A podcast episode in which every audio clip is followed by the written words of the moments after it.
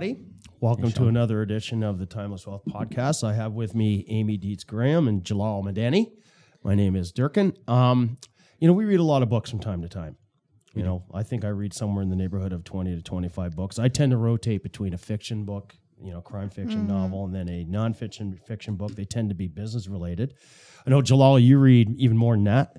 You're, uh, you're quite the voracious reader. You read a lot, yeah. uh, and so are you. And uh, you know, we were having a conversation uh, a little while ago, and we thought maybe it'd be interesting to share some of the uh, the books that we read with uh, with our listeners and our viewers, and uh, our thoughts on them, and uh, leave it to uh, to you if uh, whether or not you want to read them yourselves. And uh, the first book we looked at is a book called The Psychology of Money, written by one Morgan Housel. It's uh, pub- published by Harriman House. It was published in 2020.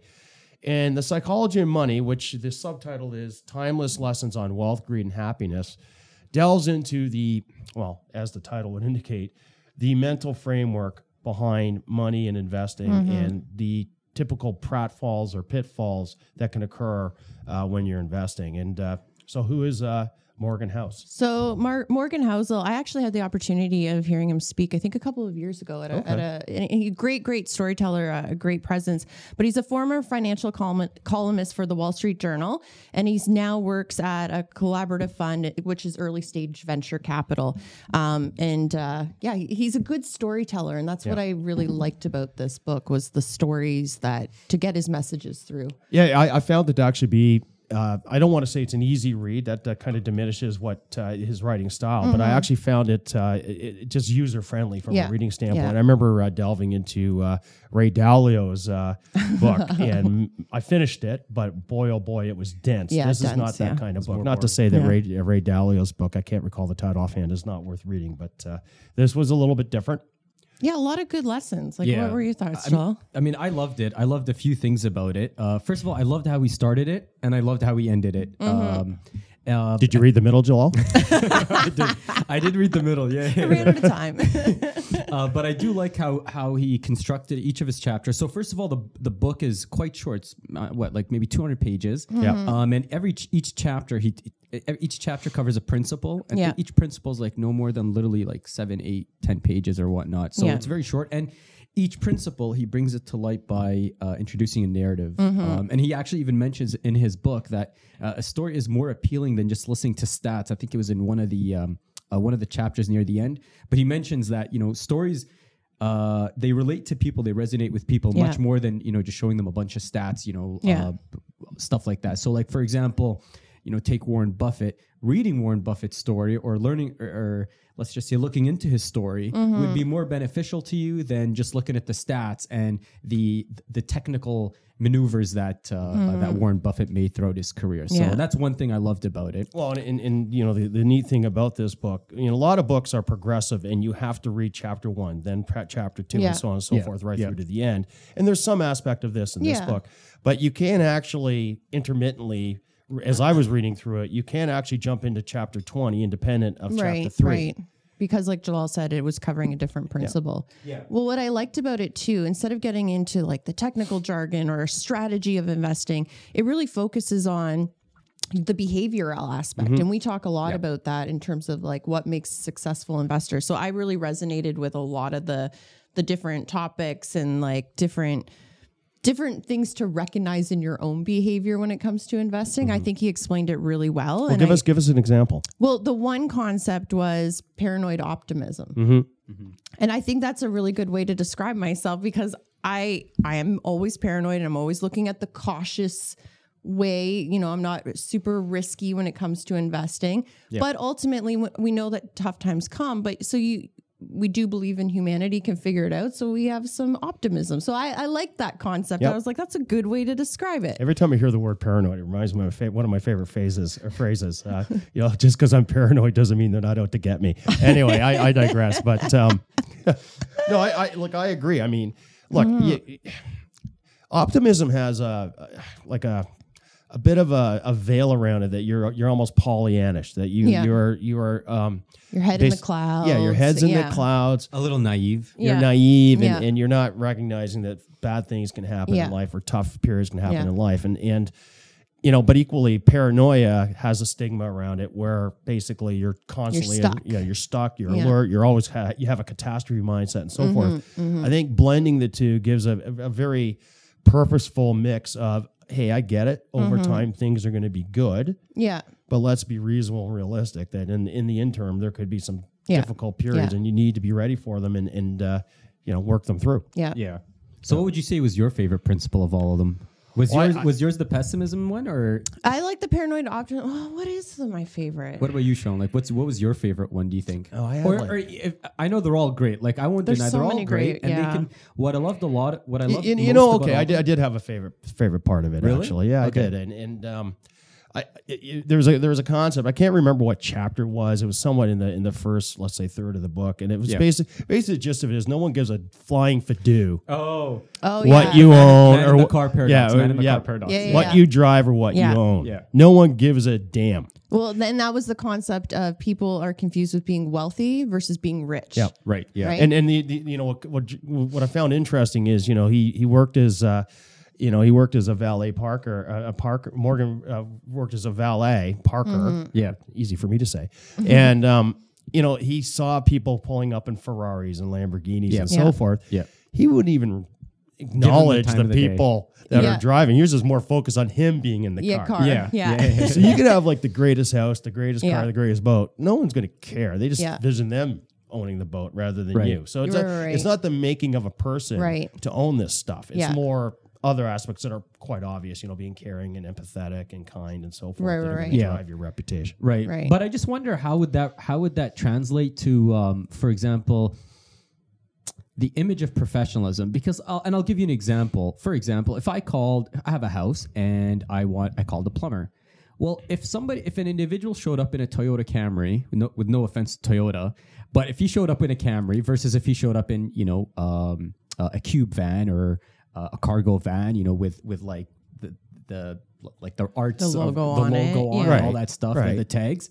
I am going to take the second person a little bit more seriously. Okay, that, Right. that's reasonable. I mean, I don't think. Well, I think what what uh, Morgan is suggesting is not that. I mean, obviously, you Right. need to be, you, need, you know, depending on what um, profession you're in, you need Mm-hmm. to basically dress to that profession, and you need Yeah. to drive a, uh, a an automobile Mm-hmm. consistent with that profession. Right. But what he's suggesting is that.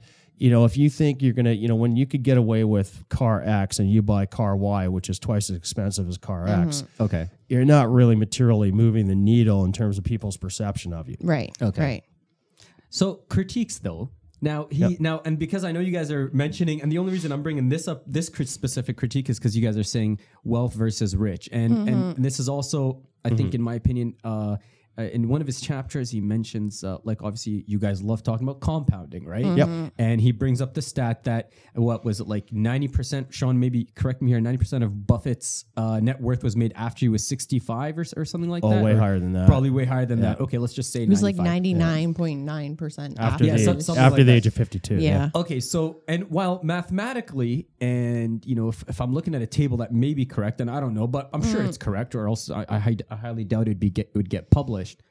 But it begs the question for me, at least, as a 33 year old. Well, what's the point of wealth at that? You know, like, what's the point of it at that at that point? Like, Well, if like I'm the- nine years old, right, Yeah. worth I don't know 150 billion, and I'm not, you know, the wealth, wealth versus rich, and I'm not enjoying my life, or I know obviously enjoyment in life is subjective, but Mm-hmm. if I'm not spending that kind of money, if I'm not buying the Ferraris and the Lambos or the big houses, I'm which, not Bor- saying that's which who I am. which Buffett incidentally doesn't but Yeah. uh, Yeah, I know. I- No, exactly, and uh, and he doesn't. And but then I ask myself, like, and this was a question I asked myself when I read the book. It was like, well, what's the point of it all? You know, So- like, See, if I I, have I to like wait. the part that he talked about, though. He's talked about independence, and that will be subjective to everybody else. Like, how much money do you have to have just to have the independence? To have the independence to say, if I wanted to, I'm going to decide who I work with, when I work with them, the time I spend with them. You just have that flexibility. right. And I, I liked that whole concept because for everybody that's going to be different. And it's not about the stuff and the thing, it's all about just having the flexibility to, to do that. That's true wealth is having that freedom, if you will, to, Yeah. to do that. and I think I think to go back to the Buffett example I mean he talks about Buffett really enjoying uh, investing from the age of 10 Right. Mm-hmm. and doing it all the way through his life. So it's not Yeah. like when Buffett gets up for work or has ever gotten up to work. He's not like he's going to the salt mines and working these like you know these like Yeah. you know bludgeoning fifteen it. hour Yeah. days. He Yeah. loves what he does. Right. Yeah. Yeah. I mean, he wasn't. I can imagine. I can't prove it. But I don't think he was sitting on a high school football field slinging footballs around. I don't think he was doing that. Right? I, I love the images We you might draw. be I just don't. Think, I, I- he might have been, but I think he was more focused. He was. He's always been an investment propeller head, which is Yeah. that's his that's his gift. Yeah. Yeah. And so he. This is what he enjoys. He doesn't Yeah. like. I, I don't imagine. Mm-hmm. Although, by the way, he is a Nebraska uh, Huskies uh, or Huskers Right, uh, or Corn Huskers uh, football fan. I digress. But Yep.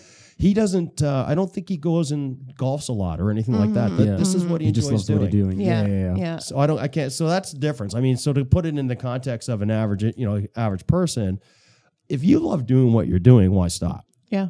You know? Absolutely. I'm not. I'm not saying for you know. I'm not suggesting that Warren Buffett should like quit or retire or whatnot. He's he's obviously amazing at what he does. But the question is, can he retire? Of, of course, he can. Right. Yeah. if he can't retire, then I don't think anybody has any Right. chance of retiring. But he's been able to do that since you know a very young age, right? Yeah. So, Right, like I yeah, think I think yeah. he was worth uh, you know t- in today's dollars nine million U.S. at by the age of thirty. Nine million US. By oh, okay. He was a millionaire by age thirty, Yeah. and, and that was way back years ago, right? yeah, yeah, yeah. Yeah. So Yeah. Well, I mean, one and the um. So what I like a lot about these principles, by the way, one thing I wanted to bring up is that they can actually be related to even other parts of life. Like even if you take out the the financial aspect of it, I know it's called the psychology of money. Yeah. But what I loved a lot about uh, Housel's writing is how he how he structured the principles, or even how he worded the principles in a way where you can totally see uh, this this concept being applied to other areas of life. An example of that is Yeah. uh, his chapter nine, uh, "Wealth is what you don't see." Yes. Well, when I read that, um, I even remembered, you know, I thought about social media, right? Like even even individuals, for instance, showing um, portraying images of like their life is great, you know, their Yeah. you know life is awesome, and and they're living the best life of Yeah. the life, the best life that they can.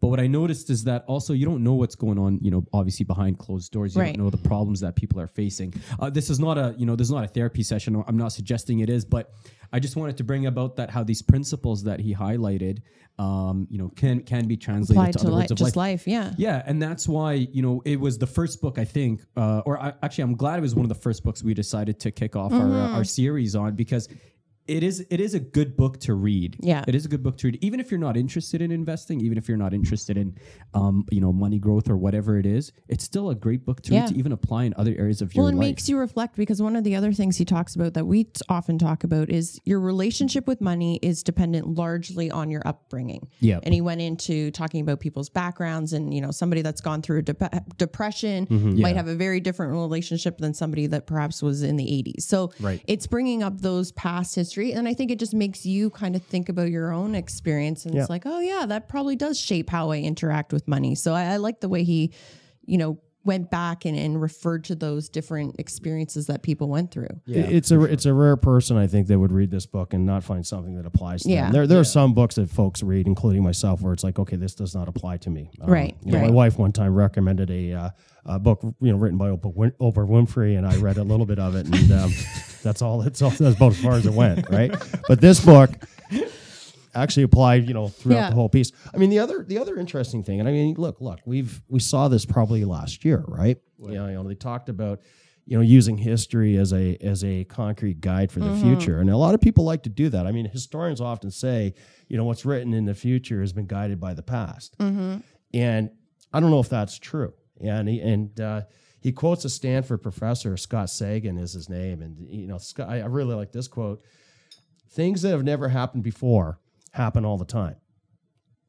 yeah, Yeah. And, and I that think it was in his uh, uh, chapter twelve surprise. Yeah, yeah, yeah. yeah, Yeah. yeah, I mean, and that I found that interesting, which led to, you know, kind of the concept around, you know, investing as a practice of managing odds versus certainties.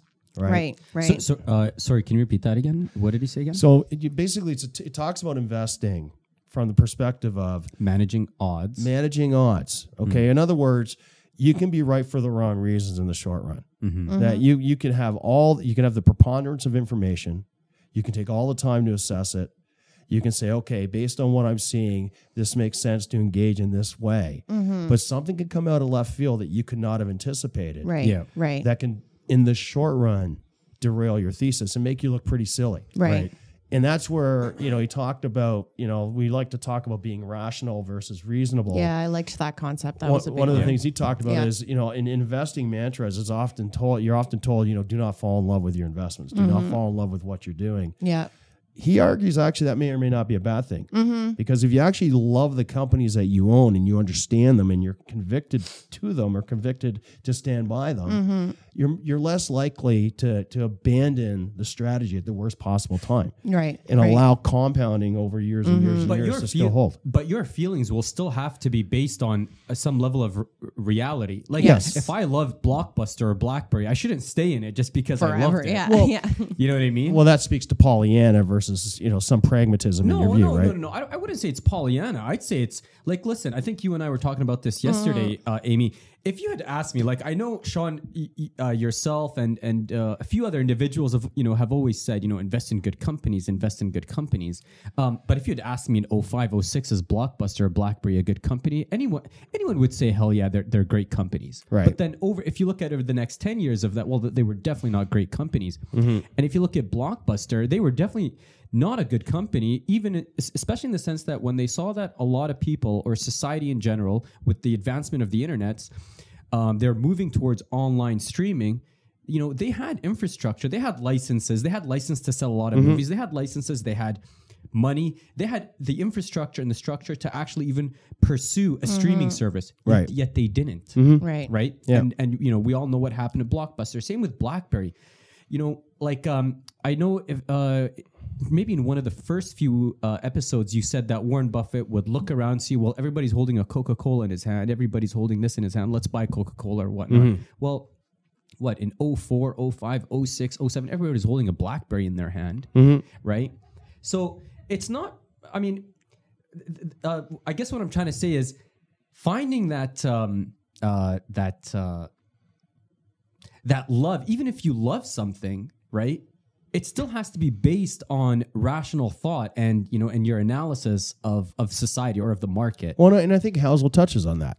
You know, he says that if you look over the span of time, like Yeah. not not years but mm-hmm. decades, he, he brings up exactly what you're talking about, which is you know some sixty percent of companies that were around 40, 50 years ago, 60 mm-hmm. years ago, are not in existence today. Yeah, he does. Yeah, Yeah. yeah. or they're Yeah, I remember dramatically that, different. So yeah, Yeah. yeah, of course you have to be mindful of that, right? Right. And that's Well, and he also talks about luck, right? So if we talk His about second chapter, which is Right. what I love that he put luck as a second chapter. so he talks about luck. So if we talk about we talk about Buffett, we can talk about a whole bunch of people who are successful investors. But if you actually look at the percentage of holdings that that get them to that point, mm-hmm. sometimes is often a lot of luck, mm-hmm. Yeah. right? And so it's not everybody's going to be lucky all the time. And so recognizing, and then he gave a good example of Bill Gates. Yeah. He happened, like, obviously, he came from a good family and they had resources, but I didn't know this actually. He was at one of the schools that happened to have the first computer. Yep. Yeah, him and Paul Allen. So, Yeah, how him and Paul lucky is that? Like, he got exposure to that at such Yeah. a young age and got Yep. into And it. what I absolutely Pretty darn loved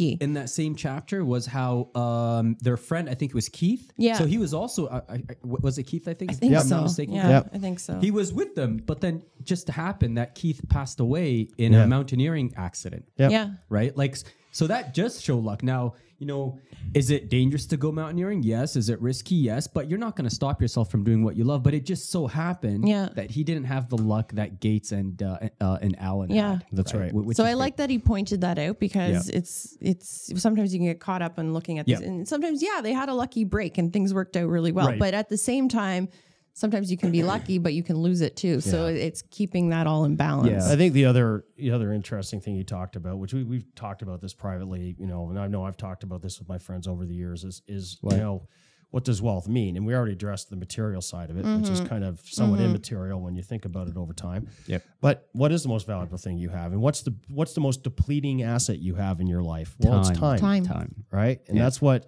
you know, building assets over time gives you is more control of your time. Yeah. which I felt was interesting. And and I think um, it is shown through a lot of research that uh, that the more time you can control in your life, the happier, and the more satisfied you are um, uh, uh, with your life. Um, do you guys have anything else? That I have one more thing Yeah, that go. I wanted to I wanted to say. Um, it's natural for humans to compare, you know, com- to compare their lives with others, to Yeah. compare their successes or their failures with others, and all that stuff. But one thing I loved uh, where he mentioned in chapter six called Tales You Win" is that it, you cannot take the extreme scenarios of other people's successes Yes. and compare it to yours. True. Outliers are very outliers are so extreme that even in statistics, they some most of the times they remove these outliers. Like they don't look at it on a bell curve, Mm-hmm. Right, right? right. So you know, um, i- i- and you guys obviously have much more experience uh, client facing than me in this industry, but I'm sure you guys see it all the time where you know individuals compare themselves to. It's a uh, uh, common to question we get is how much are other people spending in Yeah, retirement? Like, you am know. I am I too low? Am I too high? Am I Yeah. wh- where do I fall within? You know, and Yeah, again, yeah, yeah, yeah. again, it's so subjective because people do many different things, and some things It cost more speaks than to, others. It speaks so to the concept of enough. Yeah, You know, what's enough, enough. What's whatever enough? whatever's enough for you is enough for you. yeah, Yeah. right and uh, and you know the one the one interesting thing you talked about was uh, is I think it was under the uh, tales you know the, the chapter you referenced tales you win Yeah. you know I think over the last let's say 150 years you know 15 billion people have been born you know onto this earth Yeah. Mm-hmm. but there's like seven Oh, I love that. Yeah, yeah, Yeah, yeah. that yeah, really yeah. changed the direction Yeah. of history for good or for bad. And, Right. and, Yes. you know, it doesn't take a Yeah. whole leap of logic to think of who those yeah, people yeah. are. Like Right. Joseph Stalin, right, right, right. you know, Adolf Yeah. Hitler, Bill Gates. I mean, there's a few others. For sure. I mean, Yeah. that's not an exhaustive list, but Yeah, yeah. the number is very, very small relative to the total number of people that have been born. Yeah. Mm-hmm. And I think the last, the last thing, and then I'm, I'm Yeah. done in terms Yeah, of my yeah. observations was again, compounding comes up over and over and Yeah. over. yeah, again. Yeah. And you know, the message I got Your favorite compounding. well, It is my favorite, but it's such Both a con. And he acknowledges that I don't it's a write the news. concept. Well, and Yeah. he says it's a concept that's hard for people because you can't just calculate. You know, when I say, you know, if you start early, it's not immediate that you're like, oh, I, I see the difference, right? So it, that's why when you say it, it's like, Well, I what think does there's two mean? nuances to compounding. I think one is start early, obviously, right? Right. But the other thing too is is is that you can't get over overly exuberant or overly despondent Mm-hmm. In any given short subset of time. Yeah, You, or in other words, you can't let recency bias, you know, you know, serve as a subscri- uh, the uh, subscription for what's going to happen Mm-hmm. in the future. You, you just can't overweight it yeah, right. Yeah. because there's so much time over you know over the years, Yeah. right? Yeah. And Yeah. that that to me, you know, it's really important, especially you know in the environment we just went through, and maybe Yes. maybe we're going to face it again. Yeah. I don't know. Who knows? All right. Well, Amy, Sean, thanks a lot. Uh, So what do we think? Do we think this is a timeless recommendation? Is something we would recommend?